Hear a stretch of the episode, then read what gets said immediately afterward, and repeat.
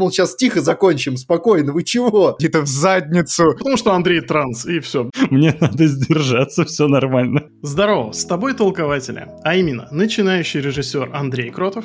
Привет, и твой любимый кинокритик Вадим Новиков. Привет, привет. Сегодня у нас в гостях замечательные ребята из пожарной команды «Кино Огонь». Владимир Логинов и Петр Мельников. Ребята, привет. Здрасте, здрасте. Привет, привет. Мне нравится, что пожарную команду первую представили. Петр, видишь, возможно, пожарная команда, мы зря ее там закрываем, вот, вот это все, что все, теперь пожарная команда — это двигатель нашей узнаваемости. Я не понимаю, о каком канале вы говорите. А, я считаю так, из песни слов не выкинешь. Из Ютуба канал тоже не выкинешь, мы тебя поняли, да. Ребят, сегодня вас ждет а, просто порция огненной ностальгии. Мы будем разговаривать про наши самые любимые фильмы, над которыми мы впервые плакали, какие чаще всего пересматриваем и какие сцены из кино нас больше всего впечатлили. Поехали. Так вот, ребят, а, первым делом хотелось у вас спросить. Недавно видел анонс, что у вас а, выходит своя игра, и там какое-то такое крупное событие. Вы это сделали немножко по-другому, чем в прошлый раз, насколько я понимаю. Можете об этом поподробнее рассказать? Ну, а, тут... Э, вот, конечно, интересно, когда выходит этот выпуск, уже вышел первый эпизод, где мы э, рассказали примерно, как все происходит или нет, но вкратце мы подумали, что э, количество э, клевых игроков, которые хотят и могут прям поиграть в киношную свою игру, оно ограничено. Плюс mm-hmm. это, ну, нужны люди, которые смогут записать с собой видео, записать с собой аудио, и получается, что список еще сокращается. То есть есть много киношников, которых бы мы хотели позвать, но им будет сложно сделать эти штуки. Короче, мы думали над тем, как э, звать меньше людей, но чтобы масштаб был больше.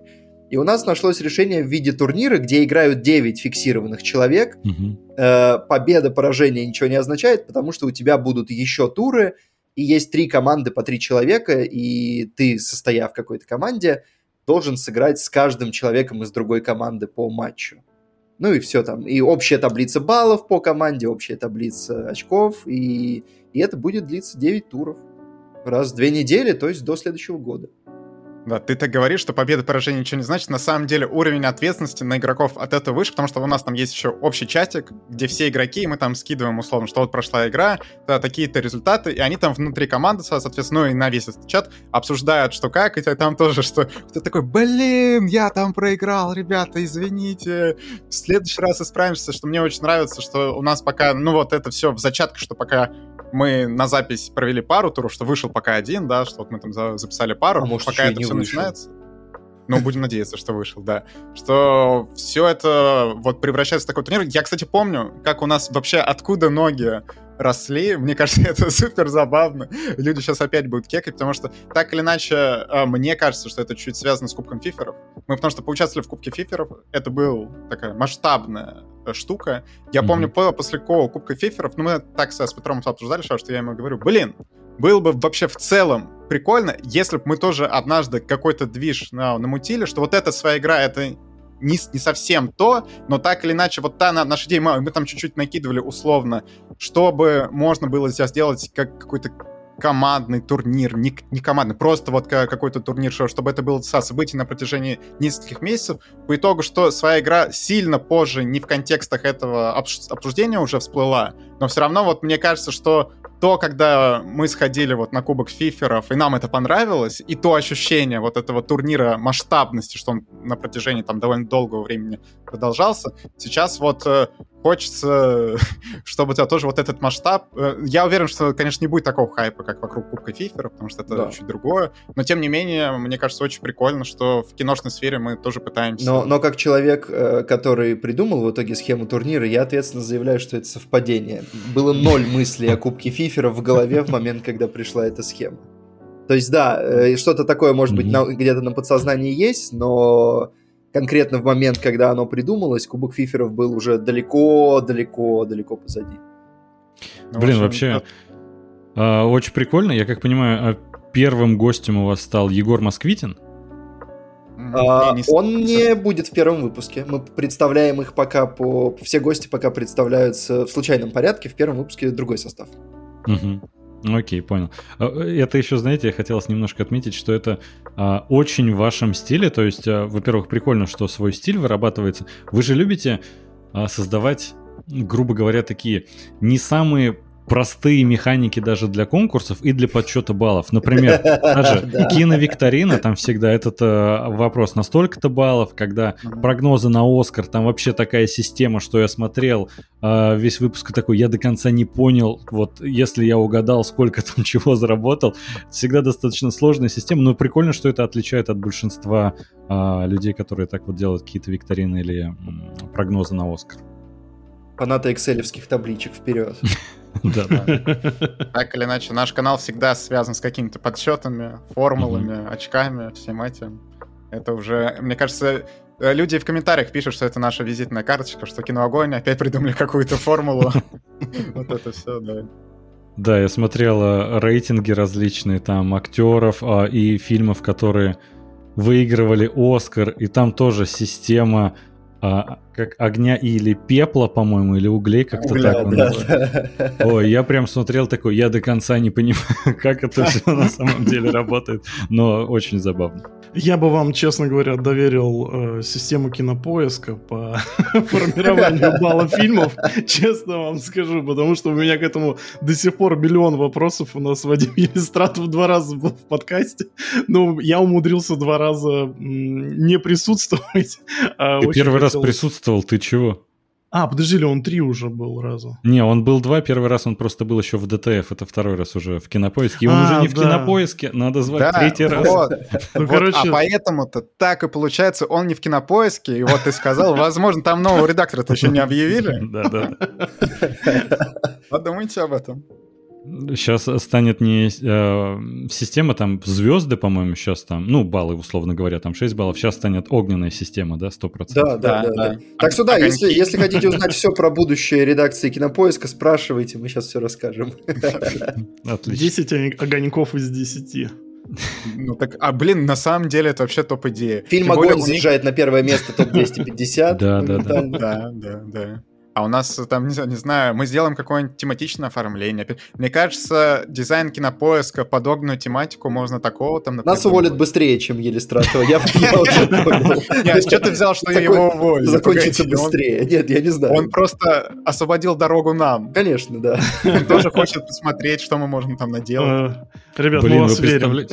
Представляете, вы можете еще сделать ведь какую-нибудь отдельную рубрику типа «Феникс». Вот а, фильмы, которые провалились, вот у них рейтинг рейтинг, в принципе, зрительский ниже, но кино стало культом, как всякие «Бегущие по лезвию» и прочее. Это прям отдельно будет топ фениксов у вас. Так, сейчас, подождите.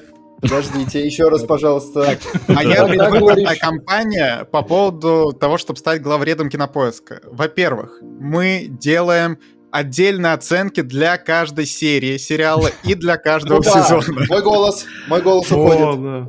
Не, согласен. Смотрите, э, оценки сериалов Кинопоиска перестают загадочным образом э, быть выше, чем у всего остального в мире. Не, на этом моменте мы действительно уходим оттуда быстрее, чем Елизавета. На этом моменте тебя увольняют. Но, кстати, ладно, там есть одно объяснение, почему Есть, есть, конечно.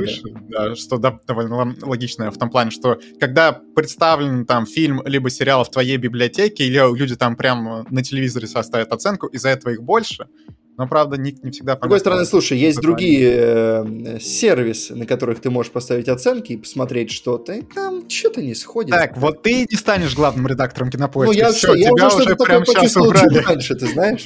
Уже убрали из шорт-листа. А я подумал, что, ну знаете, вы сейчас такие, ну, есть этому логичное объяснение очень простое. Я такой, ну, накручивают. Типа, на самом деле, самое простое объяснение, да. Что? Нет, ну как же? Ну, на самом деле, на кинопоиске сильно не хватает э, системы оценки, вообще э, отмечания того, что ты посмотрел именно э, в сериалах, потому что для этого вот я пользуюсь сторонним э, MyShows, потому что когда смотришь там около 50 сериалов, то это, в принципе, невозможно углядеть э, за тем, там, что где вышло, еще что-то. Почему кинопоиск этим не занимается, вообще совершенно непонятно. Не, ну, э, на, на самом деле, вот полностью согласен с Вадимом, что я тоже в плане сериалов пользуюсь сторонними, потому что они более удобные. Мгм. Опять же, что там э, прям я есть и русскоязычные хорошие, и англоязычные, и, условно, на том же MDB -то тоже ведь можно поставить отдельно Да. серии. Да. Ну, Владимир, вам я нужно- знаю, что, по-моему, ты слышал какой-то инсайт по- про то, почему. Да, так. но я, кстати, не уверен, что я могу о нем открыто говорить. Да, мне кажется, ничего такого нет. Ну ладно, кор- короче, что я спрашивал, что я где-то ходил однажды в кинопоиск на стрим, что мне сказали, что там просто код из-за того, что старый, они бы хотели это Мгм. все сделать, но из-за из-за того, что там код со страницы старый, я, если там будешь что-то менять, то все поплывет, и они пока не могут это внедрить. Маленькая инди-компания, все понятно. Нет ни ресурсов, ни времени все это обновлять. Э, Так вот, перейдем к непосредственно фильму. И, ребят, один из первых вот таких, знаете, знаковых моментов при просмотре кино, это, естественно, когда вот эмоции такие прям, которые не можешь сдержать, и даже, эх, вот прослезился или даже прям сильно заплакал. Есть ли у вас какие-то такие фильмы, ну, скорее всего, по-любому есть, но вот какой первый фильм, на котором вы прям так не смогли сдержаться? Ну, первый фильм, это всегда он идет из детства.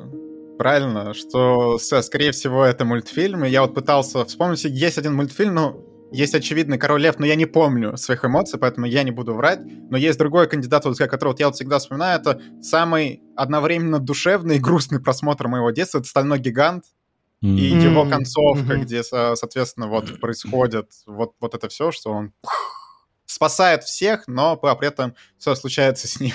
Неприятная ситуация, назовем это так.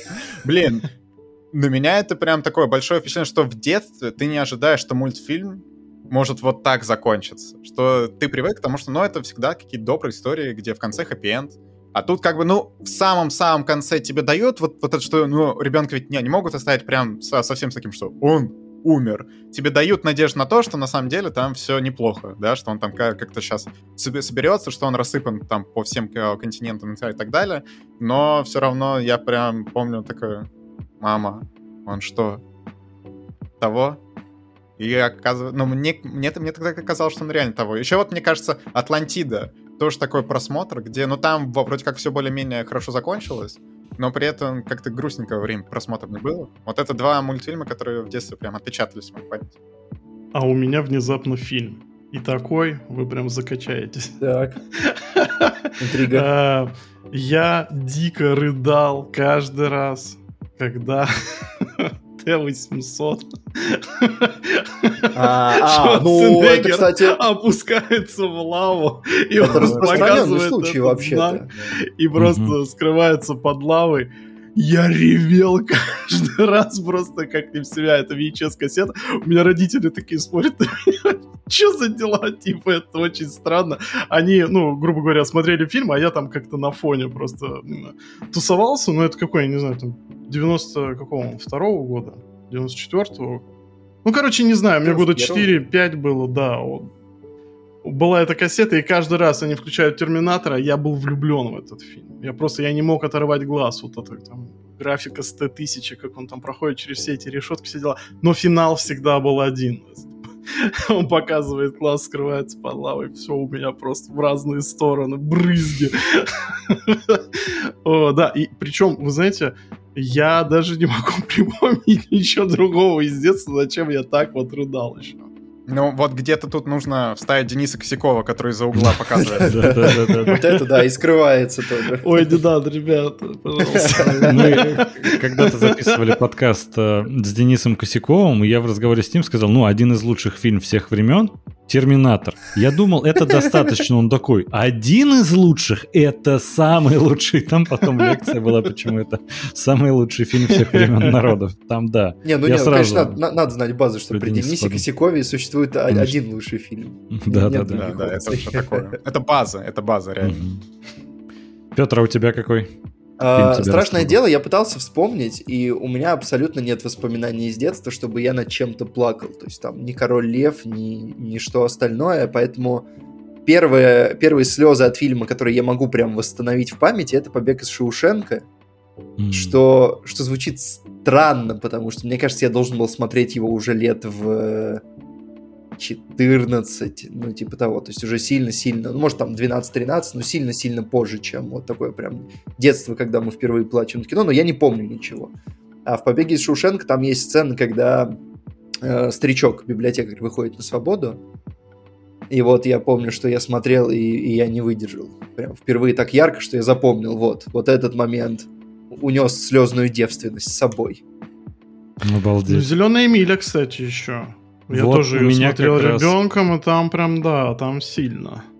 У меня как раз это зеленая миля, причем, знаете, э, не самый очевидный момент у всех это когда там э, вот этого главного в кавычках негодяя в итоге казнят а, кофе. Джон. Как, да, Джон как, Кофе. Как кофе, только с 2F. Да, да, да. А, и не в тот момент, когда его казнят, это очень эмоциональный момент, но я как ребенок, знаете, ну, и все-таки у всех парней, наверное, это есть то, что я должен держаться до конца, я не могу даже при родителях показать то, что я плачу над фильмом.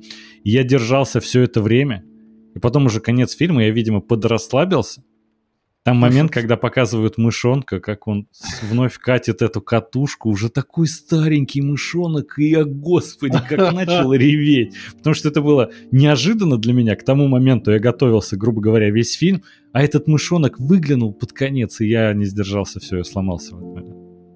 Но вообще э, ощущение, что я сейчас вот становлюсь более сентиментальным, более слезливым, чем в детстве. Mm-hmm. в детстве невозможно вспомнить, чтобы я прям плакал над фильмом. В этом году вышло уже два фильма, где я в концовке сидел абсолютно вмазанный, брызгали слезы, ну хватит, пожалуйста, я так не могу. Не, да, я согласен с Петром, что я замечаю, что я с каждым годом все более сентиментальным становлюсь. Мне кажется, кстати, это проблема, вот не знаю, это российского воспитания или в целом, что вот, да, вот э, Андрей как раз-таки упомянул, что вот проблема всех мальчиков, что вот как, как бы плакать не принято, да, и тебя, тебя там с детства получают, да, ты же мальчик, типа, не плачь, и все, все такое. Хотя, ну, над фильмом в целом, ну, ничего такого зазорного нет, это просто выражение твоих эмоций, ты не должен их держать внутри. Так что, да, все, сейчас я уже это понимаю. Я понимаю, на самом деле, о чем ты говоришь, потому что вот э, я вчера закончил смотреть четвертый сезон Sex Education. У нас еще будет отдельный выпуск об этом, у нас будет с Андреем стрим. Вот, э, и э, знаешь, у меня какие ощущения просто от него? Что я живу на другой планете. Просто люди настолько иначе живут. Даже вот э, если не брать э, там трансгендеров там и прочее-прочее, там, то есть как бы те темы, которые, ну, сильно далеки от нас сейчас. И я просто, я смотрю на это все там, как это может происходить э, учеба в школе, как это все может выглядеть. Я просто это смотрю, я понимаю, что люди живут настолько в других условиях, и я настолько этого не понимаю, что как будто бы, да, э, со временем э, ты ну, за счет вот массовой культуры э, действительно несколько меняешься, потому что по поводу сентиментальности я, честно скажу, я тоже вот как-то с годами сдал. я стал более мягким во время просмотра. Как бы. Мне Слушайте, каждый раз вот тяжелее и тяжелее себя сдерживать. А вот тогда а, немножко Э, не то что перефразирую вопрос, тогда дополнительный будет, так как на самом деле э, первый фильм, над которым все плакали, ну, плюс-минус понятно, это действительно из детства, Король Лев там могло быть у большинства, потому что это очень распространенный э, вариант, и там на самом деле тот же Терминатор тоже многих тогда пробил до слез. А вот из последних, мы все стали, как выяснили, сентиментальней со временем. Вы помните какой-нибудь вот последний раз, когда вы смотрели фильм и такие, эх, что творят, и не смогли опять сдержать эмоции. У меня вот из самого последнего, пока вы просто э, думаете, это, э, наверное, ну, немножко я прослезился, когда смотрел э, «Стражи Галактики» третьих. Там, собственно, много аспектов фильма, которые из тебя пытаются выдавить вот такие эмоции. Поэтому мне кажется, что не очень справедливо тогда добавлять-то в этот топ. Но вот так из последнего, чтобы я помню, что даже когда а, мельком вот я вспоминаю об этом фильме, и как-то понемногу начинают наворачивать слезы, это а, «Тик-так-бум» с Эндрю Гарфилдом. Ну, Такая драма, да. что я просто... Ну, Там еще основан в концовке, на В концовке, да. когда вот титр пам, и ты думаешь, ох, ты жьет ты твою... Да, да, это прям меня сильно выбило. Причем э, я еще Ну, естественно, в главном герое всегда видишь самого себя, как-то пытаешься экстраполировать свой опыт. И э, моя еще жизнь заключается в том, что я вот, все, собираюсь ехать в Канаду, подаю документы в колледж, чтобы отучиться на режиссуру и в дальнейшем заниматься режиссурой О, кино. Это круто. И поэтому, когда я смотрел на не то, что персонажа Эндрю Гарфилда, а то, что это все основано на реальных событиях, то, что чувак 10 лет пытался сделать свою постановку на Бродвей, все не получалось, все жил этой мечтой, и это очень вам не отзывается. И я не знаю, если вы не смотрели, посмотрите Мы... сначала. Хотя там на самом деле, по-моему, в начале фильма обо всем говорится, но Нет. А, спойлерить концовку не буду. Там... А, это сильно ударило по мне. И вот из последних это то, что я могу вспомнить. Я просто... Не то, что я могу вспомнить, э, это очень ярко, потому что это три дня назад произошло. Три дня назад в кинотеатре меня вмазало по-страшному на концовке Опенгеймера. Я просто сидел и и все, и все. Я думаю, ты, ты, ты что? А что началось-то? Мы ничего к этому не вело. Я думал, сейчас тихо закончим, спокойно. Вы чего? Да вы чего? Но это даже не самое яркое пока в этом году э, по части слез, потому что вот в, в начале года, в январе-феврале, концовка кита абсолютно уничтожила меня. Причем это mm-hmm. какие-то аудионаркотики, я вам говорю. Это, я не знаю, как это работает, потому что фильм идет, фильм идет, ты смотришь, он хороший, он хороший, он хороший, и вдруг начинается концовка, и, и это ж, и она почему-то действует на каком-то таком аудиовизуальном уровне, оно неизбежно, просто размазы, и я сидел трясся, вот такого, то есть бывает, что потекли слезы, на опенгеймере потекли прям, то есть по щечкам скатилось немножко.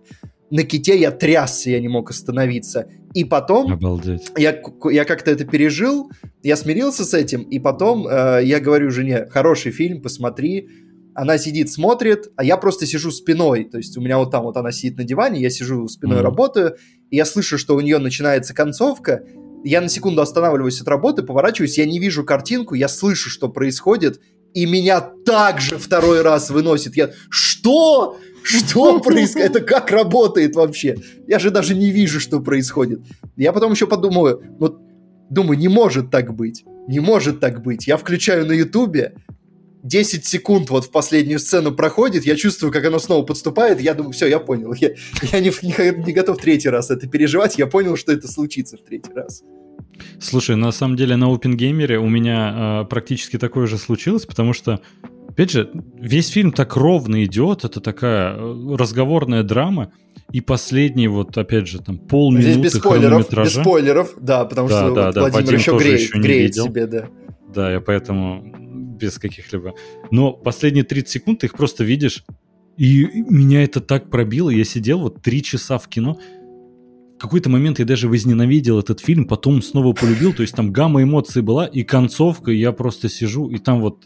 Ты знаешь тот момент, когда уже титры начались, свет включили, а ты все еще а сидишь, тишина. и вот практически и, и, и весь зал сидит еще, и не да, уходит. Да. И музыка только на фоне потрясающая. Это удивительный опыт. Ну, если не брать э, Флэша с Эзрой Миллером, то фильмы, над которыми... Почему это? Почему же это не брать-то? Давайте возьмем. Там, другие слезы. А. Такого прям кристаллического горя, я бы сказал.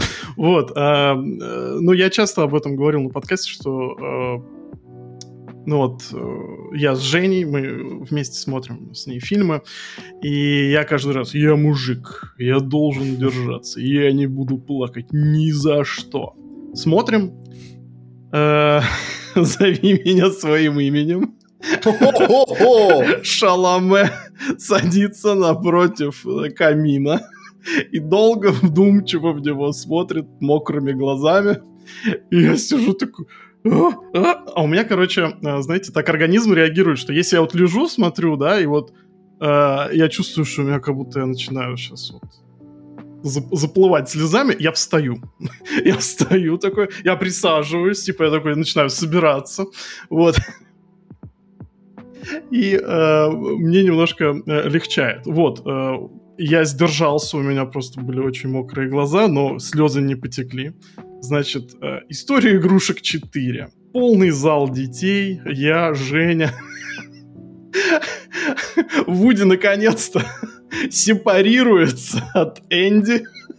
Я такой, ну, как бы от Энди, я вообще, в принципе, от людей, и он э, понимает то, что его жизнь может как бы совершенно в другом русле уже протекает.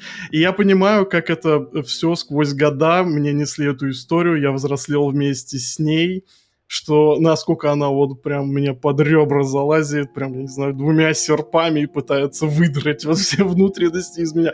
Я сижу, у меня все наливается слезами, я такой, я не буду плакать просто ни за что. И меня спасают Зая Сути, которые там в конце, они там начинают увеличиваться, что-то там рассказывают какие-то истории, там очень ржачный момент. Я начинаю смеяться вот прям вот сквозь слезы, я такой, фух, я выдержал. Но в этом году был проект, который меня реально размотал так, что просто я, я ну, ну не заревел, но прям все. Я, у меня все потекли слезы, я снял очки, начал вытирать все. А, короче, это, ну, это не фильм, это сериал, это «Наследники». А, сцена...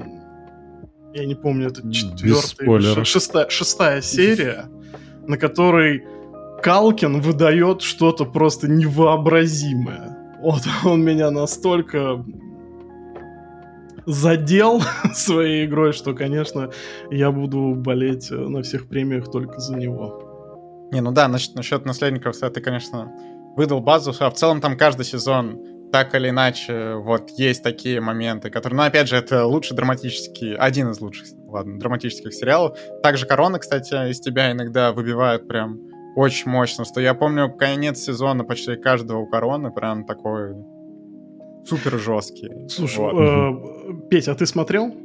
Нет. Ага. А, Вов, давай тогда максимально без спойлеров. У меня просто у тебя э, прям несколько вопросов по этому проекту. А, вот ты когда начинал смотреть, ты вот в этой «Игре престолов», ты делал ставки на кого-то? Стой, а ты сейчас про, наследников, про наследников или про корону? Не-не, про наследников. Ну, а, про корону. Там, там тоже Игра престолов просто в каком-то, в прямом даже смысле, наверное. Ну, там ставки сделаны, там, конечно. Не, да, да, про, да, да. про наследников, ну, конечно, вот мы смотрели с первого сезона с девушкой, и мы постоянно обсуждали, ну, понятно, что в конце, условно, что-то, да, должно в этом плане двинуться, потому что с самого начала вопрос, как кому же отойдет эта эпоха, что мы делали определенные ставки, да, и все не так сложилось, как мы думали. Ага, а а, ну блин, если я тогда спрошу, на кого ты ставил. Ну да, ладно, а... хорошо. Без а спойлеров. А Петр, кстати, мне, мне кажется, наследников не, не посмотрит. Но это большой спойлер для слушателей, так что... Я еще не смотрел, и я планирую. Да, я обязательно посмотрю, поэтому... Просто я угадал. Вов, я прям с первой серии я посмотрел на это. Ну, ладно, не буду лукавить, наверное, со второй я сделал ставку, и я прям давил на него. Блин, жестко, жестко, не. Так, а помимо Короны и Игры, Ой, Игры престолов, господи, наследников. Так, да, а в этом году у меня, на самом деле, меня размотали проекты, которые я так или иначе смотрел вот для большого разговора. Далский клуб покупателей совсем недавно. Меня прям жестко размотал.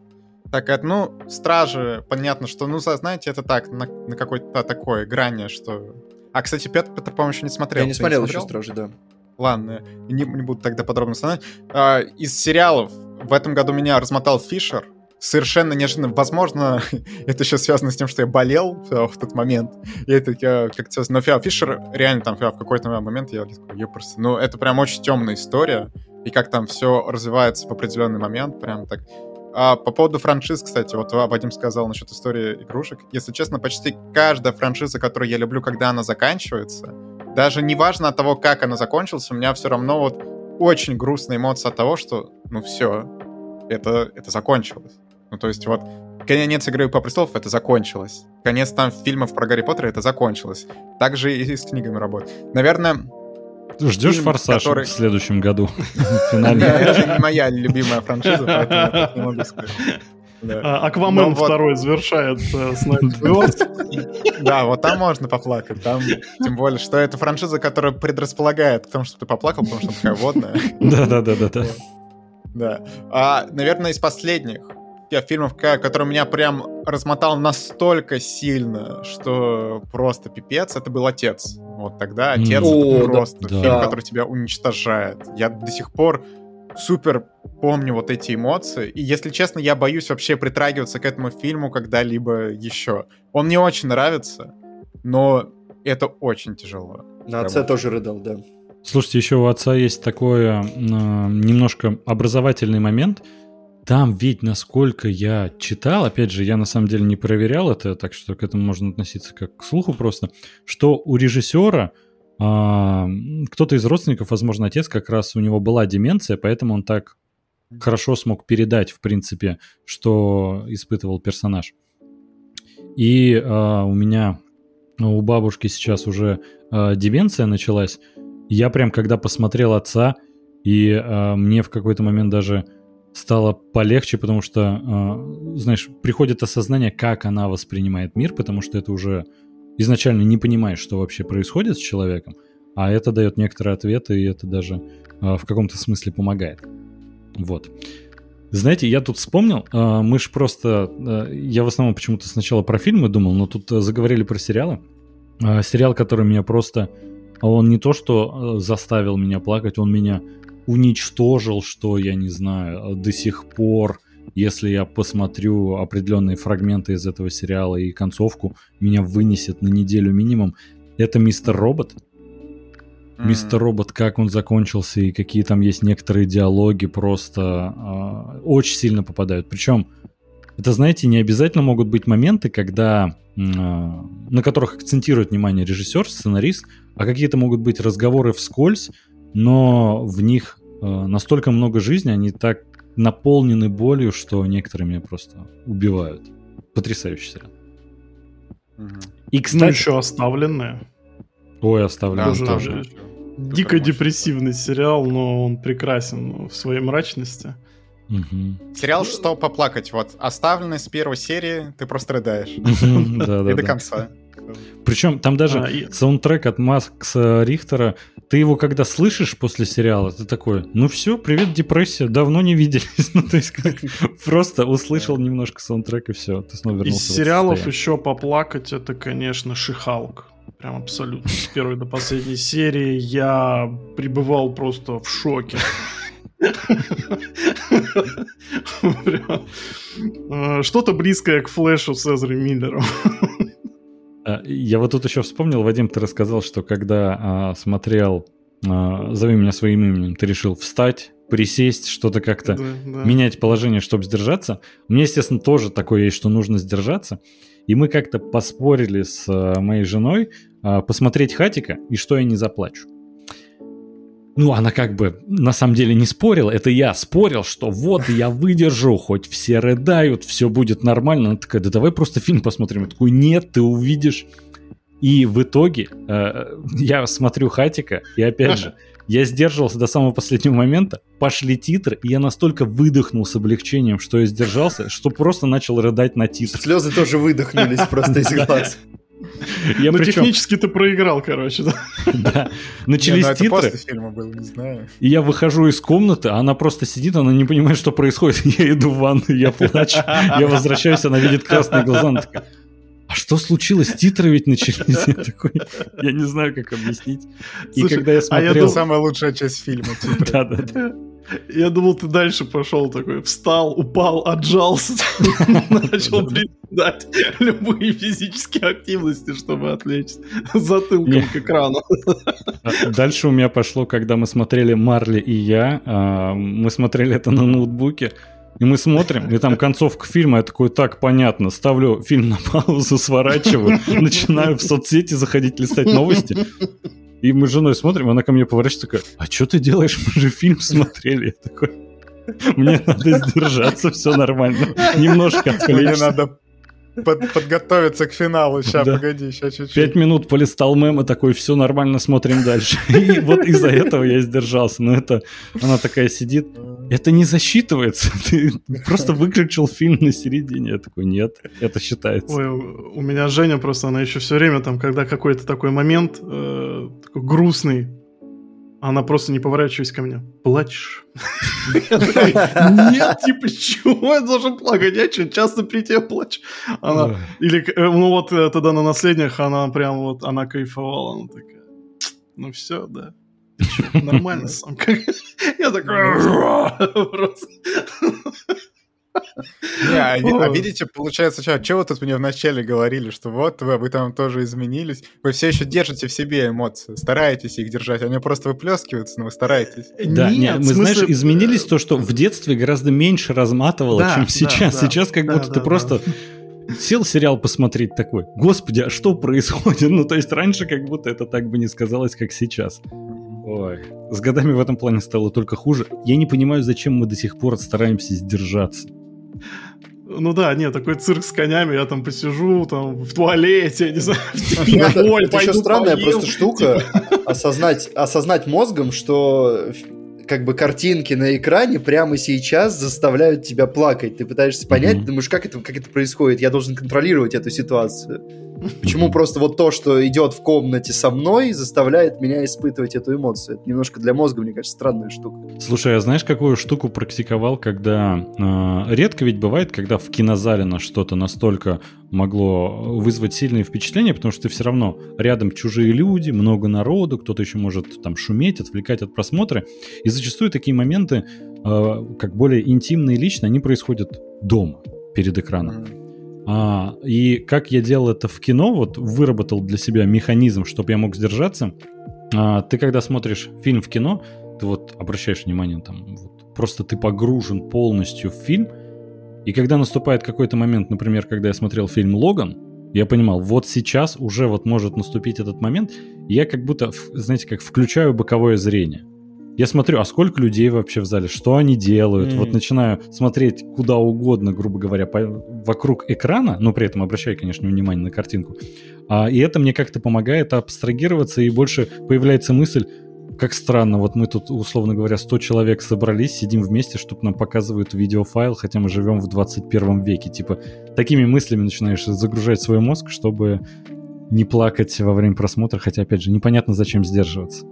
А, Ты знаешь, э, когда я в кинотеатре, я не то что там плакать, я сдерживаю себя, чтобы кого-нибудь не ударить, как кто вот вокруг находится, потому что люди себя ведут настолько по-свински, я не знаю, или мне так везет просто. Но вот мы когда шли с Андреем на первого или второго паука с Холландом, мы специально выбрали зал с диванами, с такими столиками прикольными, там, выезжающими. Мы, короче, сели такие, вот это кайф, вот это комфорт, сейчас посмотрим, супер вообще. Кино, развлекание, развлекательное, там все дела. Мужики за соседним этим диваном вот так вот эти столики себе сдвигают и начинают пить водку. Трюмками. Трюмками, Карл. Ну, Почему на пауке? да, Ну, да. там билеты стоят чуть ли не по косарю за человека. Мы пошли на фильм подростковый буквально, чтобы попить водки. Самое забавное, я, если они еще ну, начинали с того, ну, выпьем за каждый раз, когда на экране появляется Человек-паук. Если знаешь, там в конце просто такие уже... в просто два тела выносят, очевидно. Ну, стеклянные рюмки. Ну, вот это, это прям вот навсегда ну- забетонировано в памяти. Что у них не отнять, это стиль, конечно. Стиль с рюмочками прийти. Да, стиль это все.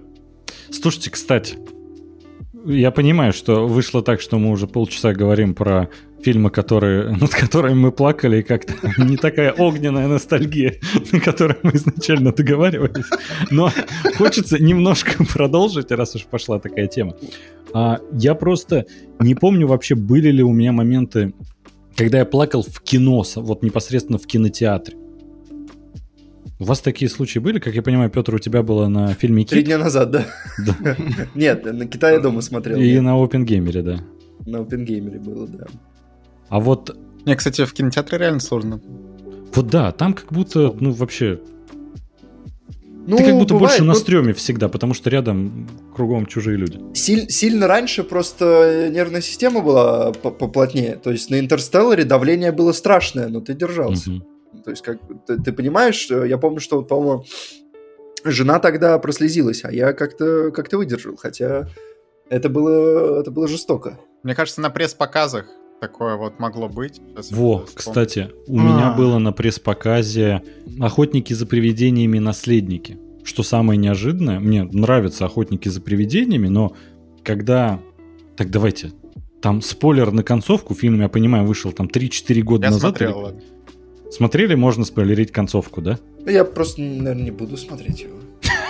Окей. Так вот, а, там в конце, а, ну, с помощью графики воссоздают Игона, одного из участников «Охотников за привидениями» оригинального состава, которого актера уже нет в живых. И там ведь это все про а, отношения детей и родителей.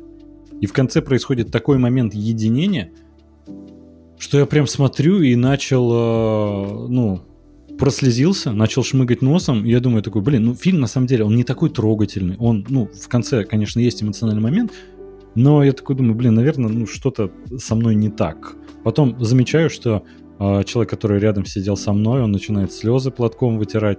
Слышу, что человек, который передо мной сидит в зале, он начинает тоже шмыгать носом, и я такой, а, это мы все тут вместе коллективно испытали, это клевое чувство. Но вот дома смотрел, такого чувства не испытал. Это только вот на пресс-показе том возможность оказалась. Ну вот почему я выделяю пресс-показы относительно обычных, да, походов в кинотеатр, потому что на пресс-показе вот аудитория, более-менее все понимают, зачем они туда пришли, угу. и более-менее тихо все себя ведут, из-за этого есть возможность вот так действительно. А то вот у меня действительно, как у Вадим рассказывает, что последний поход в кино не самое удачное. Владимир там детей избивал, да, на последнем. Да не, он не избивал я их, что такое говорю сейчас. В общем, да, что в последний раз ходил на Барби тут, э, и там была группа детей, ну прям, я не знаю, лет 10. Как будто Грета Гервик такая, я вообще не для этого фильм снимала, как до всего этого дошло. Но она и не, не для них снимала. Портили, портили просто всем просмотр. Нужно было с ними что-то делать. Ладно. А, это прям как в мемах, да, где взрослые мужики приходят. Кстати, вот, да, на I'm Just Ken там тоже был пик такой. Ну ладно, ладно, все, короче, не бил я никаких детей. Давайте успокоимся, а то еще подумают люди, ничего. А, верим. Ребят, давайте двигаться дальше, я понимаю, что... А можно, сейчас еще продолжить скамить сетку? А, у вас был момент, а, когда вы в кинотеатре, ну, в разной степени агрессии, да, да, что такое? Я просто хотел э. сказать, может, Вова расскажет полностью эту историю, чтобы не осталось вот этого послевкусия, что он просто действительно избил детей в кино. Да ладно. А то все такие, ну ладно, избил и избил, что бывает. Тем более на Барби там заслужили. Поехали дальше. Или, Вов, ты считаешь, уже ситуацию не спасти, надо просто пусть все останется так, как оно Нет, ну, короче, ладно, давайте на самом деле, на самом деле, там просто дети громко себя вели, и в какой-то момент Вова э, среагировал на них агрессивно, сказав, что, ну, типа, можно потише. Я хотел спросить, как часто у вас бывали в жизни ситуации, может быть, у вас вообще не было, когда вы чувствовали, что вот уже, уже, пожалуй, можно, можно уже агрессивно сказать, типа, ребята, можно как-то, пожалуйста, фильм посмотреть? Слушай, у нас был с Вадимом общий случай. Э, вы помните, была раньше мода на киноночи в различных кинотеатрах, там то в октябре, то в, в, там, в кинотеатре Алмаз на Недавно вспомнил, Шабловской. Что, помните, были такие киноночи. А, это да. было в художественном, во, Андрюх. Да, Я это понял, было в художественном. А, там была киноночь Хью Джекмана, показывали в том числе фильм «Фонтан», который мы безумно любим.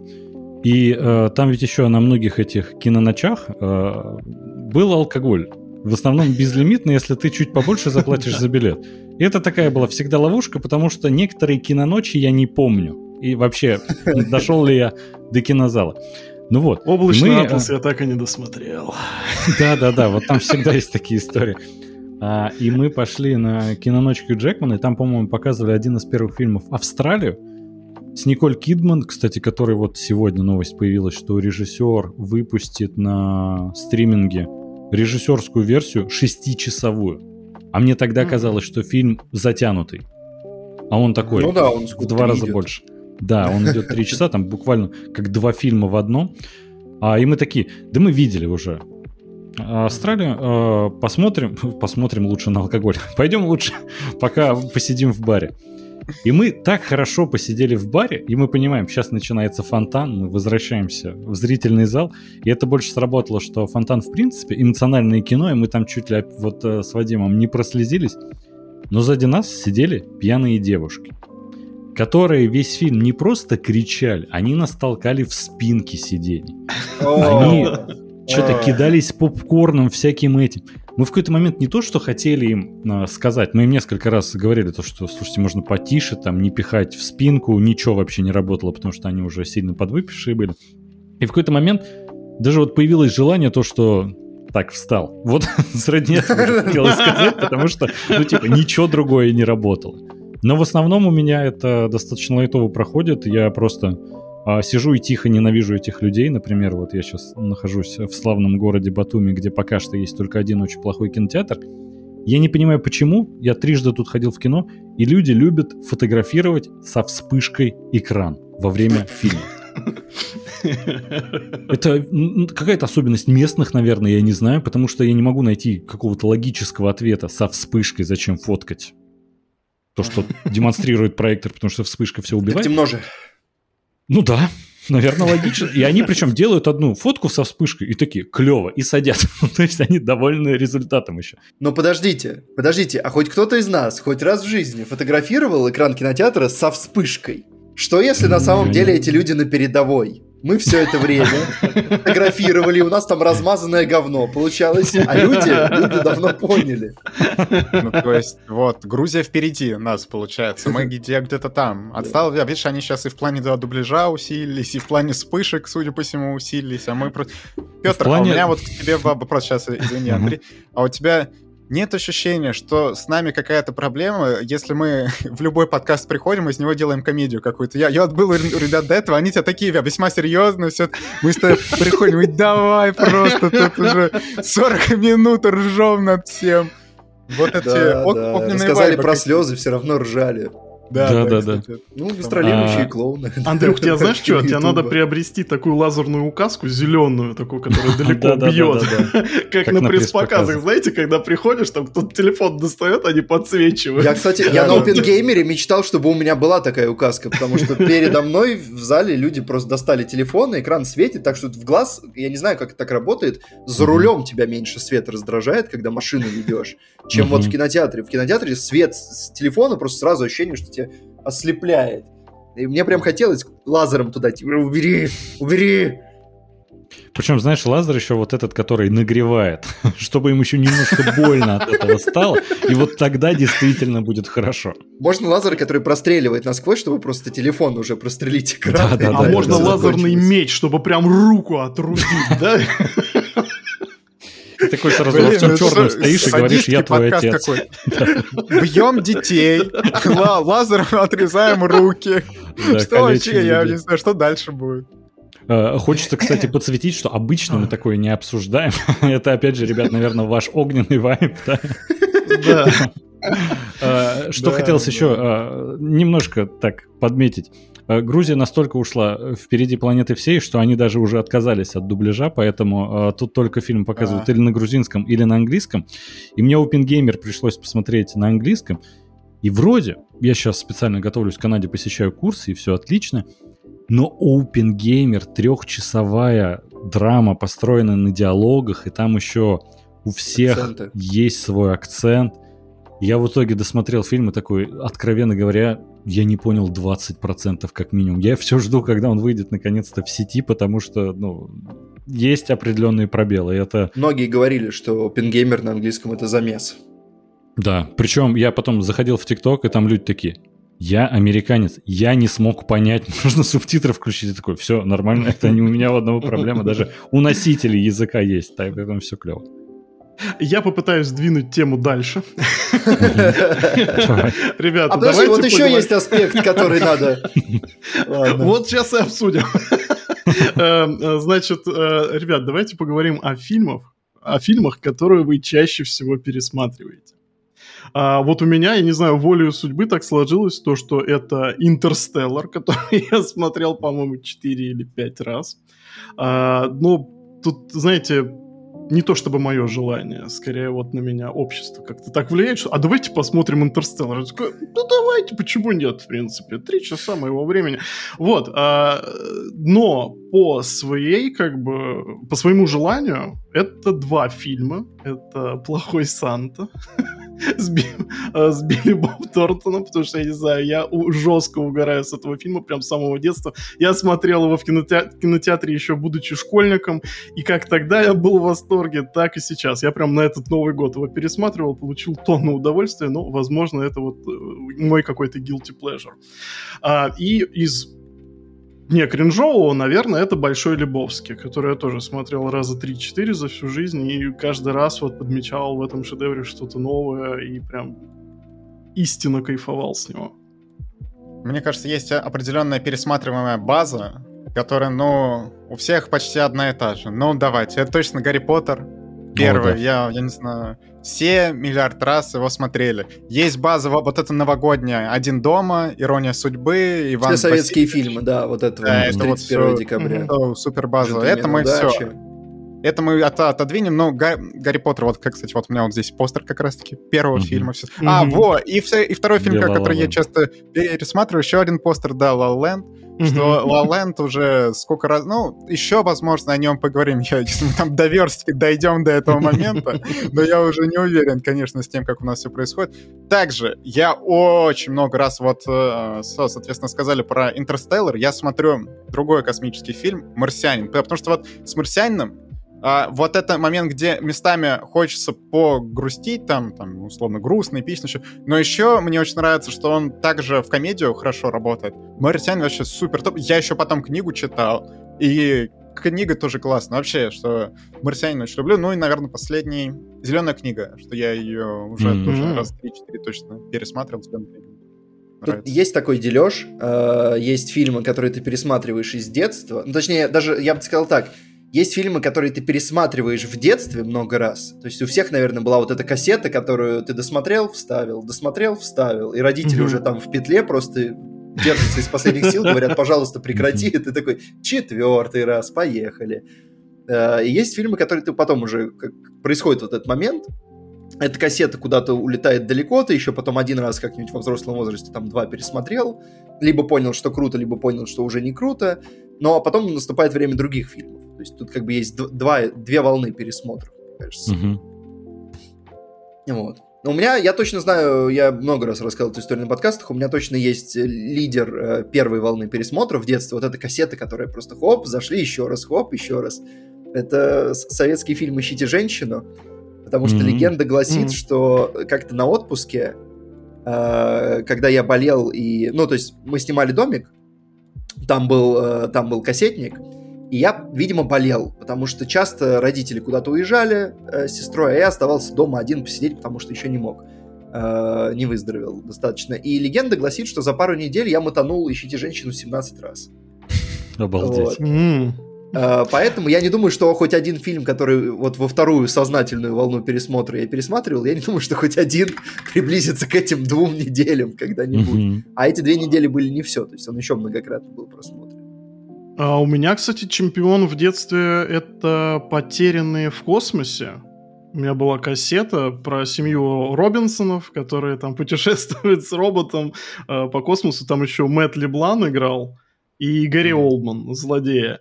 И что-то меня так этот мультфильм в детстве, э, фильм так в детстве впечатлил, что как бы я его пересматривал, ну, наверное, не знаю, раз двадцать, может быть, больше даже. Вот, и я очень удивился, когда появился, как Андрей все время смеется надо мной, когда я говорю широкополосный интернет, что, в принципе, это был провал на Западе, как бы, и у фильма не очень высокие э, рейтинги, вот, но я к нему прям питаю какую-то очень такую нежную любовь а, до сих ну пор. Вот. Макар из нашей команды восьмерочку поставил. Хорошая вещь. Ну все. У меня еще Слушай, помимо... А, да, да, вот давай, из второй волны хотелось узнать, что у тебя А, я еще хотел про первую договорить, что там, э, там, конечно, были всякие мультики, типа там «Бременские музыканты», вот это вот все. Но потом, чуть постарше, э, там просто такая разношерстная коллекция «Тупой еще тупее» с Джимом Керри. Э, хороший год Ридли Скотта. Ну и «Пират Карибского моря» в детстве были, конечно, много. Потому что у них были DVD-шники. Ну, то есть у нас дома были DVD-шники пиратов, поэтому я их чаще грузил, чем Гарри Поттера. У меня был один DVD-шник э, Гарри Поттера с Орденом Феникса, и я с какого-то момента этот фильм просто смотреть не могу, потому что он был пересмотрен чаще, чем другие Гарри Поттеры. А сейчас, наверное, в топе пересмотров Ну, «Начало» — единственный фильм, который я дважды смотрел в кинотеатре, и... но не в 2010, а типа в 2010 и вот в 2020 перед «Доводом», когда у него mm-hmm. был перевыпуск. И дома многократно просмотрен. Просто остальное, что по телеку чаще крутят. «Миссия невыполнима 6» меня задолбала. Это замечательное кино, но его так часто крутят по телеку, что уже невыносимо. Блин, вот у меня, кстати, да, есть вот фильм в детстве, наверное, который чаще всего пересматривал, это «Назад в будущее». Но как-то «Назад в будущее» такой распространенный вариант. А, из таких новых фильмов, которые а, чаще пересматривал, вот я раз 10, по-моему, смотрел фильм Марка Веба «500 дней лета». Безумно влюблен в этот фильм, э, очень нравится. И фильм, который я чаще смотрел в кино, как-то э, «Монстра» Мэтта Ривза, вот первая часть Кловерфилд, э, я на нее 4, по-моему, или 5 раз ходил в кино, каждый раз с разными людьми, я просто выцеплял человека такой, пойдем в кино. Такой, ну а что, хороший фильм, потрясающий. И э, всех всех, с кем я ходил, очень бесила вот эта ручная трясущаяся камера, все вот это прочее. А я прям от этого кайфовал, я вообще не видел таких других фильмов, и э, я не смотрел на тот момент «Ведьму из Блэр». Слушай, и для меня это было прям открытие. А я с тобой ходил в итоге или нет? Поворот. Слушай, не помню, возможно. По-моему, по-моему, ходил. Не, я был в восторге прям от фильма. Ну, не, ну я точно больше со мной не пошел. А, я да. потом еще три раза ходил без тебя, получается, или четыре. Мы один раз вот. с Андреем э, гулеванили всю ночь, э, были дико нажраты, и с утра пошли на первый сеанс «Сумерки 2». Ой, очень было весело, там пустой зал, да. Мы, мы такие, прям, нам конечно... просто нужно проспаться, и мы почему-то зачем ехать домой, когда можно поехать в кинотеатр. И мы сели смотреть «Сумерки на Валуне», и мы просмотрели весь фильм, мы ржали как конь. Ну, то есть, э, в итоге... Это отличная комедия. Да. Вообще поспать не удалось, но настроением зарядились отлично. Но э, в свою защиту там реально был ну, пустой зал. Это 9 утра, там какого-то, по-моему, буднего дня или что-то такое. Mm-hmm. Никому мы там э, не мешали. Вы знаете, еще интересная тема, то, что пересматриваемые фильмы, вот за счет того, что их э, часто крутят по телевизору, вот есть тот фильм, которому я не могу отказать, это Пятый элемент Люка Бессона. Я считаю, это абсолютный шедевр, который вот с любого кадра я сажусь смотреть, и я прям дико с него кайфую. Выдержим паузу. Нет, я же я, же не говорю, что это мое мнение там истина в последней инстанции, но просто, я не знаю, я прям...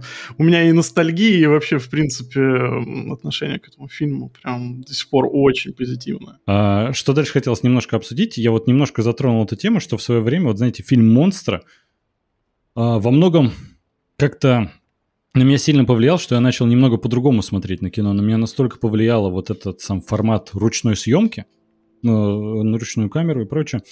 Я прям начал обращать внимание на различные нюансы в кино после этого. Сейчас это доходит до того, что как свет поставлен в определенных сценах, как там загримировали актеров. То есть, по большому счету, этот фильм на меня настолько повлиял, что вот можно сказать, что после этого меня заинтересовала режиссура и хотелось узнать, а как это все-таки так снято, что там за камера у них была, на которую снимали и прочее. А у вас есть какие-то фильмы, вот, которые настолько на вас повлияли, что после этого вы как-то или просто, может, влюбились в кинематограф, или вот э, заинтересовались, а как это вообще сделано? Кажется, у меня есть такой год.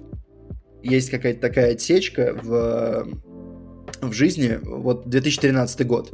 Почему-то в этом году вышло сразу несколько фильмов, которые общественно принято, э, типа, ну, есть такой фильм, да, но я сидел в кинотеатре на всех трех и чувствовал, что это как будто вот это лучшее, что было за историю кинематографа. Это э, золотое трио фильмов, после которых люди делают обычно э, а, э, Транс э, Дэнни Бойла, Грязь с Джеймсом Макэвоем и Армагедец, э, который э, закрывающий фильм трилогии Кровь и мороженое.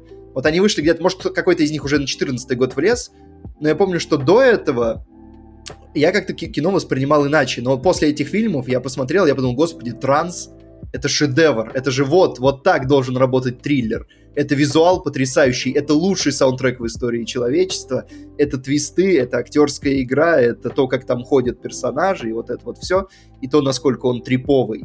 Владимир Мгм. был со мной в кинотеатре и с тех пор ненавидит фильм «Транс».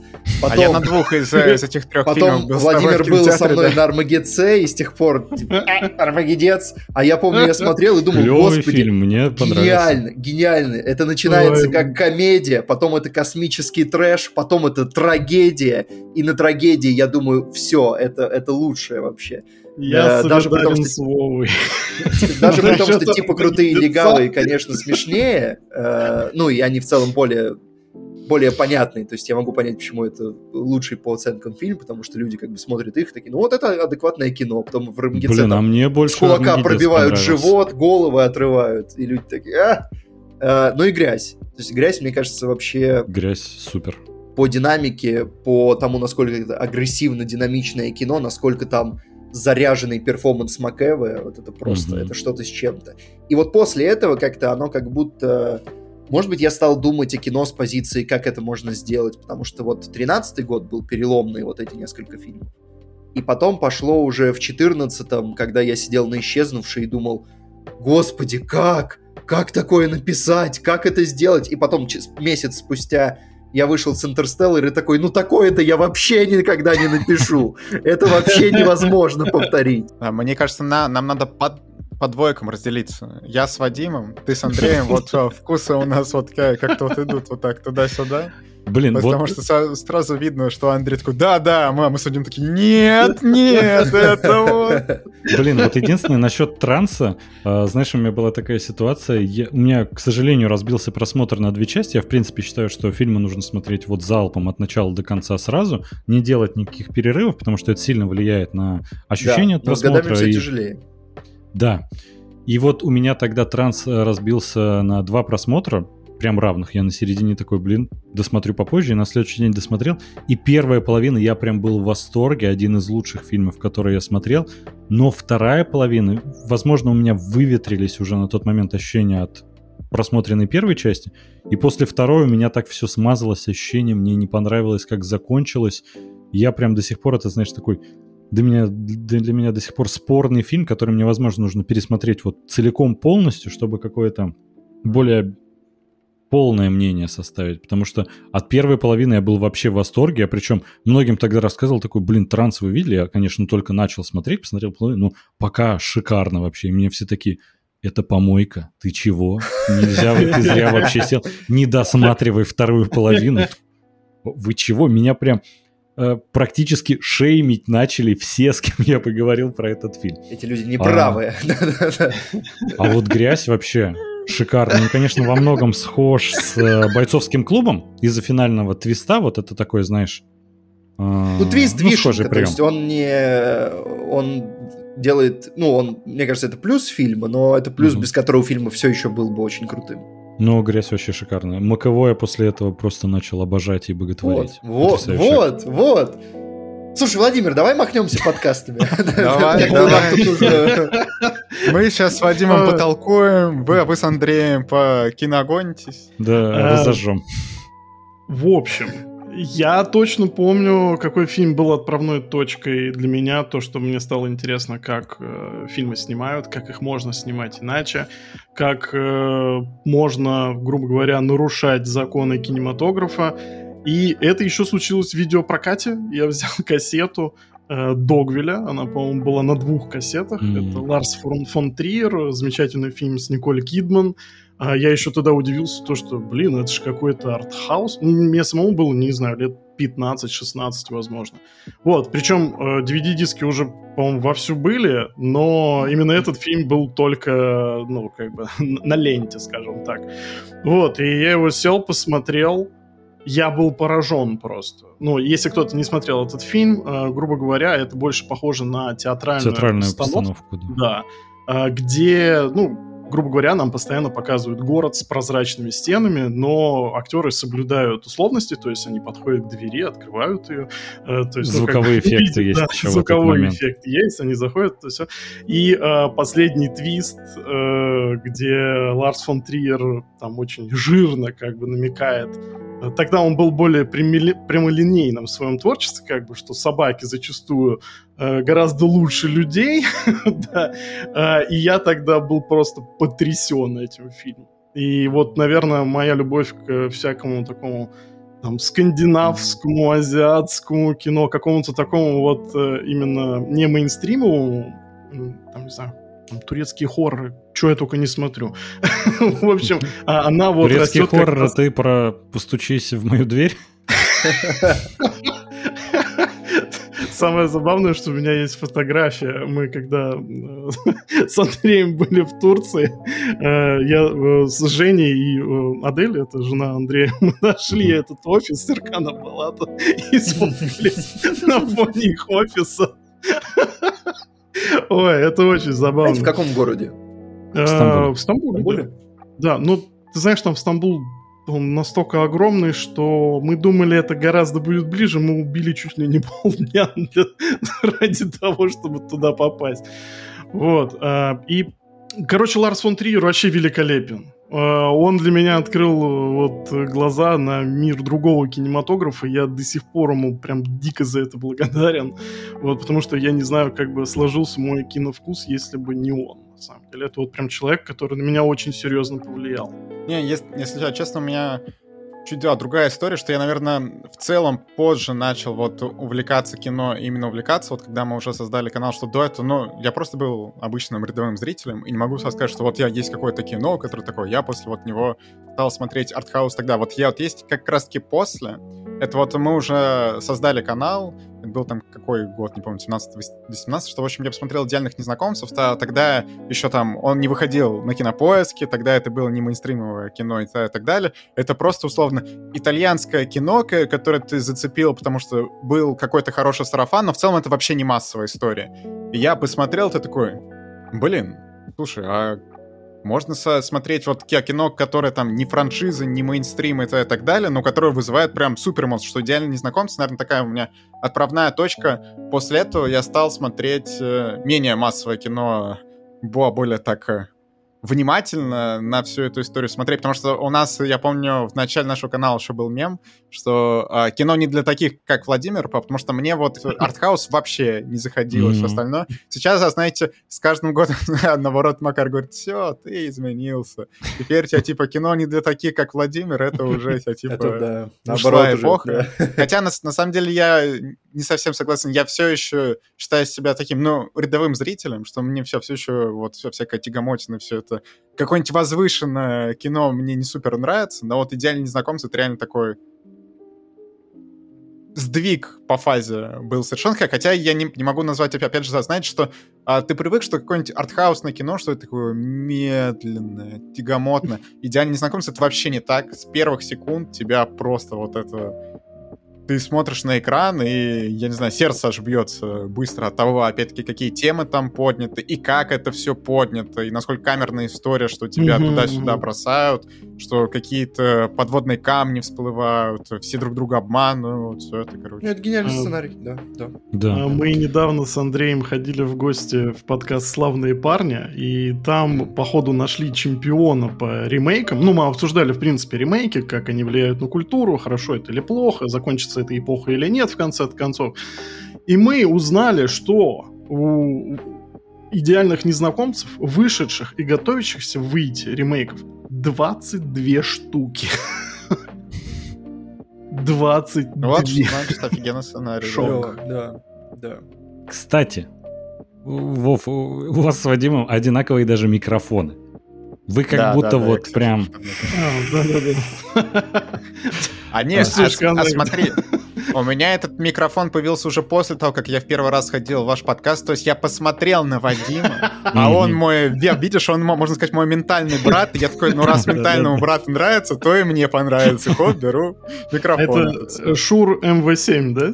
Да, да, да, да, да. Ну все, Именно. кулачка. Петр, Петр, а у тебя вот не, не такая ситуация. Да, Видишь, да. до рода. Ну это потому что, потому что Андрей Транс не досмотрел с первого захода. Вот если бы досмотрел. Потому что Андрей Транс, и все. 10 вырванных из контекста вещей. Да-да-да, это то, что пойдет в нарезку перед началом выпуска. Вот это. Да, и Роскомнадзор банит ваш подкаст. Все. Всего доброго. А, вы знаете, я еще вспоминаю вот такие фильмы, которые оказали огромное влияние, и э, мельком упомянул вот «Бойцовский клуб», но на самом деле, когда я досмотрел «Бойцовский клуб», я практически сам поехал кукухой. Э, я буквально из-за того, что э, мы с Вадимом, не знаю, с конца школы вот э, очень близко общаемся, такие лучшие друзья. Я когда посмотрел, я смотрел где-то в 4 или в 5 утра бойцовский клуб, я дома был один абсолютно. Я его досматриваю, и выясняется, что этого человека не существует, вот, с кем общался весь фильм. Эдвард Нортон, если что, сори за спойлера, но фильму 20 лишним лет можно было успеть. А, и я начинаю писать, звонить Вадиму, он не берет, не отвечает. Логично, 5 утра как бы. А я такой, так его нет на самом деле. Я прям... И он мне утром отвечает такой, ты вообще больной, что ли, типа? Мы же общались и с другими людьми там, что ли? А я причем абсолютно трезвый смотрел. То есть я просто настолько сильно вот ушел, погрузился в фильм, что немножко даже от этого чуть не поехал крышей. Но это... А ребята все сидят, гадают, о таком же все время э, Андрей говорит. Какой Вадим? И у меня на самом деле два микрофона. Я что ты умеешь говорить на два разных голоса, да, но... Кстати, забавно, Петр, смотри, это получается Андрей и Вадим, это тоже, вот они опять на нас похожи, потому что мы с Петром тоже со школы вот, ну, начали общаться прям нормально в старших классах, что до, до этого так не, не супер общались, то есть, блин, это получается толковательная наша реинкарнация. Получается так. Вы еще живы? А, или... а это скорее, скорее... Это снаружи. Мы их. Ой, так, что там дальше? Вообще, я думал еще, что, знаете, вот наши названия «Толкователи кино», «Кино Огонь» — это идеально для совмещения, чтобы... Толкователи кино Огонь. Да, я когда э, прошлый выпуск, который мы записывали, так назвал, я такой, как будто пазл сложился. Вот идеально все.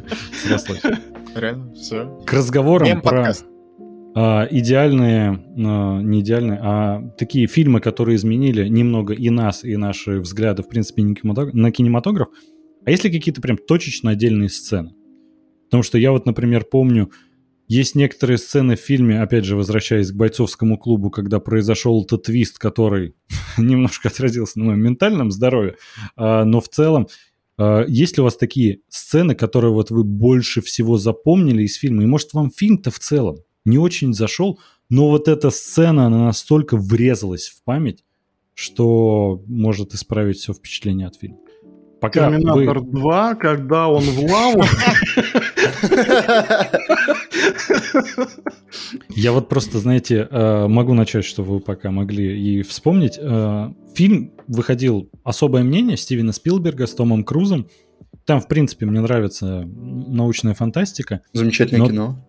Да, там есть одна сцена, когда э, персонаж Тома Круза общается с Агатой. Это вот, э, условно говоря, для тех, кто не очень знаком с фильмом, там были таких три провидца, которые видели будущее, будущие преступления, и так преступления, собственно, останавливали до того, как они случились. И Агата была третьим особым таким человеком, у которой было на все свое особое мнение. То есть всегда нужно было ее подтверждение. Она очень четко видела будущее. И э, Том Круз с ней разговаривает, и там абсолютно такая спокойная музыка, там очень драматичная личная сцена. А, Она рассказывает а. про, э, говорит с Томом Крузом про его ребенка, который, по-моему, э, погиб в раннем возрасте. И там у актера слезы на глазах, и в этот момент она такая, ну извини, тебе надо бежать. И он такой, чего? И она начинает вопить изо всех сил, бежать. Тебе надо бежать! И там уже там да. Джон Уильямс начинает это, да. Очень продолжительно это кричит, и это выворачивает меня наизнанку. Это хоть и не триллер, не какой-то хоррор, но в этот момент у меня прям мурашки по коже идут, и самому хочется, если честно, бежать в этот момент, потому что очень убедительно она звучит. И вот эта сцена мне очень сильно врезалась, и каждый раз, когда я до сих пор любой фильм смотрю, там кто-то из героев просто говорит другому, надо бежать, у меня сразу в голове вот Агата кричит этим голосом.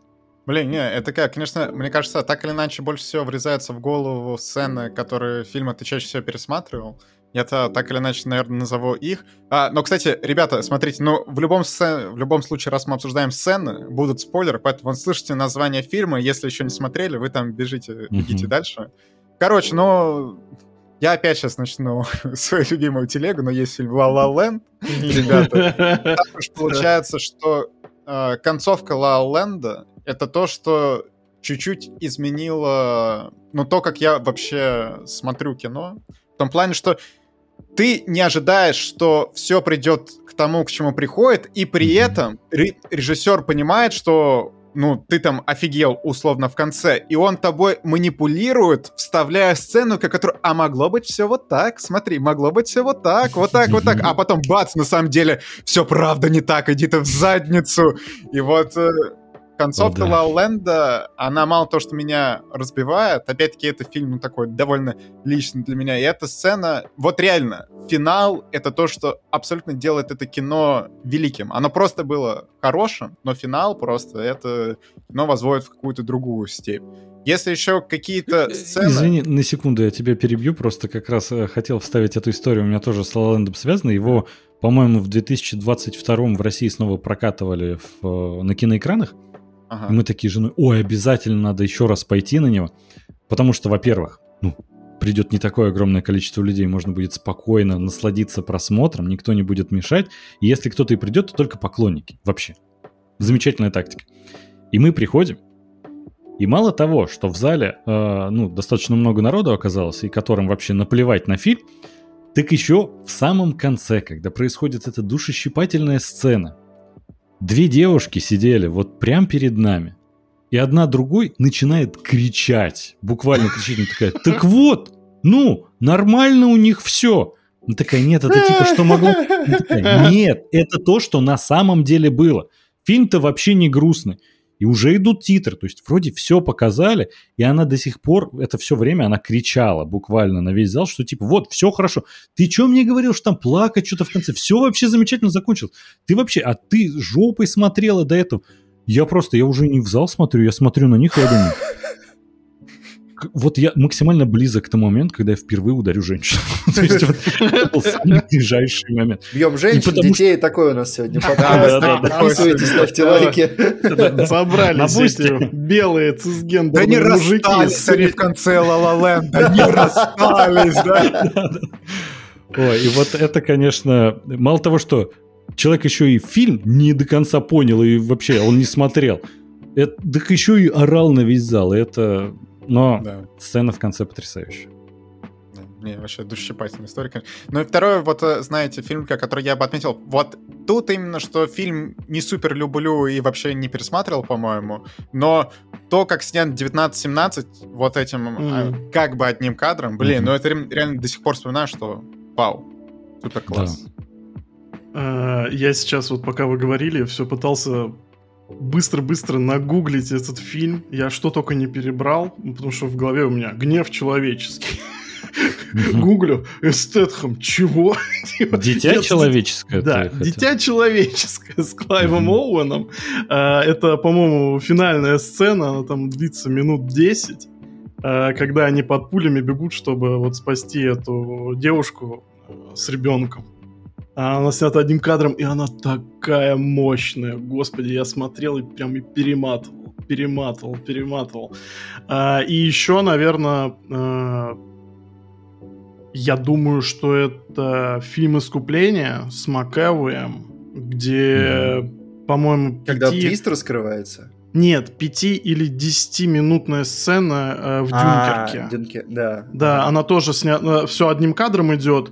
И я считаю, я уже много раз это говорил на подкасте, что эта сцена кладет на лопатки целый фильм. Не, не говори Нолана. это, не говори, подожди, у тебя еще есть время остановиться. Нет. Точка.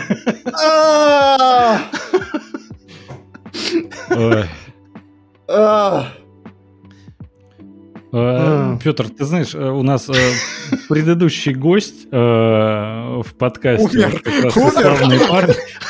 Не, мы как бы просто, знаешь, начали записывать аперитив и такие, вот там просто стараемся на отвлеченные темы говорить, и он такой, кстати, я вот не люблю Нолана.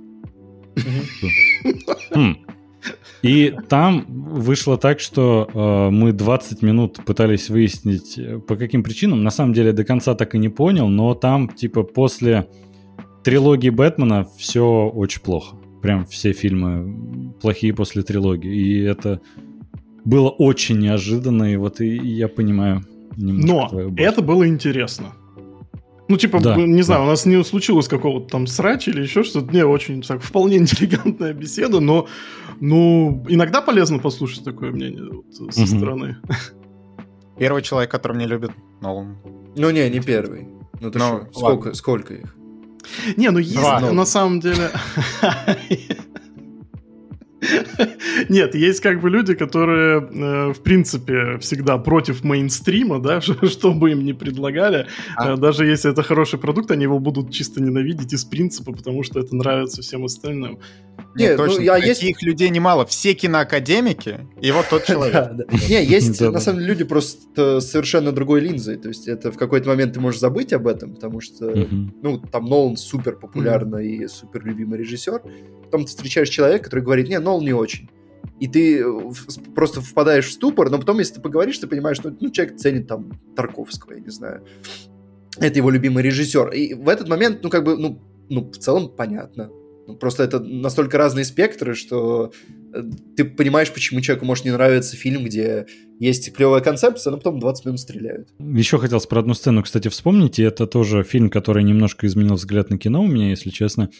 Это достаточно банальный пример, но не могу его не упомянуть. Это «Вечное сияние чистого разума». О, да. Когда впервые посмотрел, и мне, в принципе, наверное, это один из первых фильмов, где Э, нелинейное повествование, не в хронологическом порядке. А мне вообще нравится такой прием.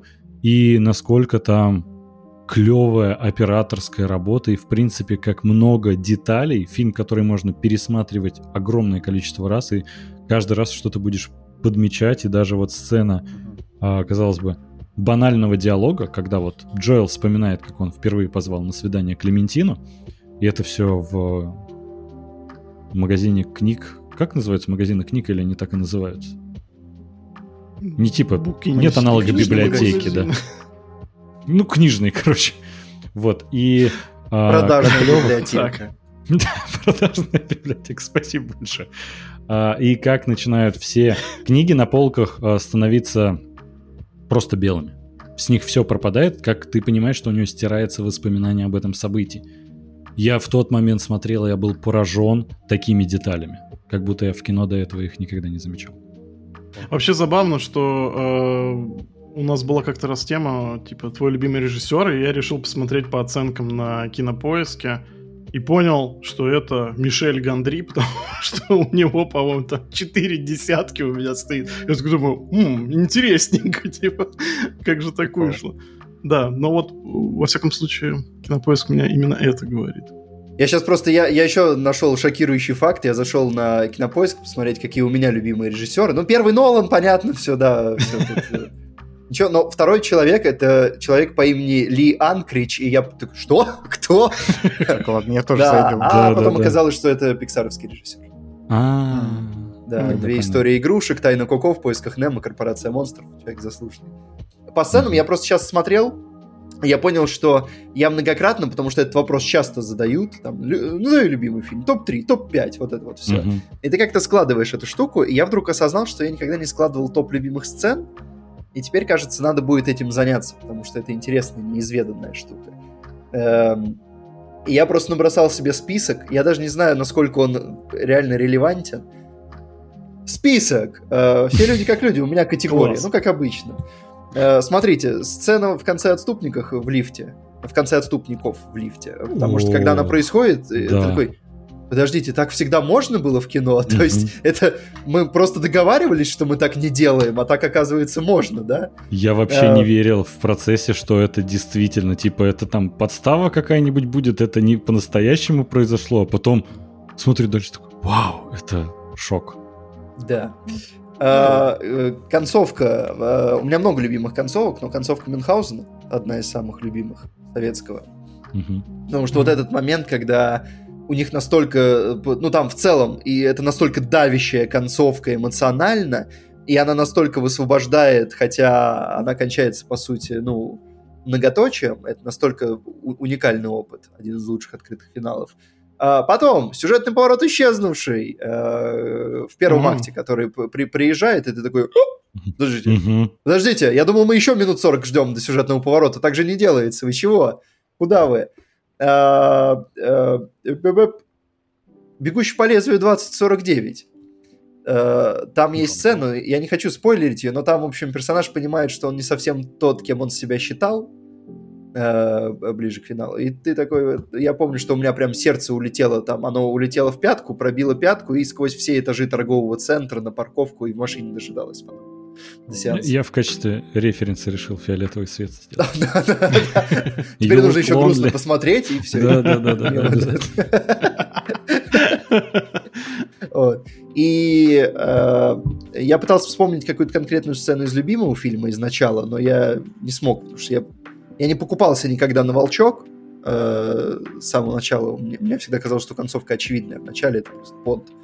Э, но я помню, что сцена в аэропорту, она прям пробивала на эмоции. Но, э, короче, последняя в категории э, кульминация все везде и сразу, когда там все, все вселенные сходятся, Мгм. и, и камни сходятся, и вот это вот все. Я помню, что... И я сейчас вот листая список, я вдруг понял отчетливо, что хотя это самый свежий фильм в списке, но прошло уже достаточно времени, чтобы можно было уверенно говорить, что эта сцена... Ну, и фильм, и конкретно вот эта сцена, они уже прям имеют право войти. Да. Мгм. Ну, блин, все везде сразу шикарный фильм.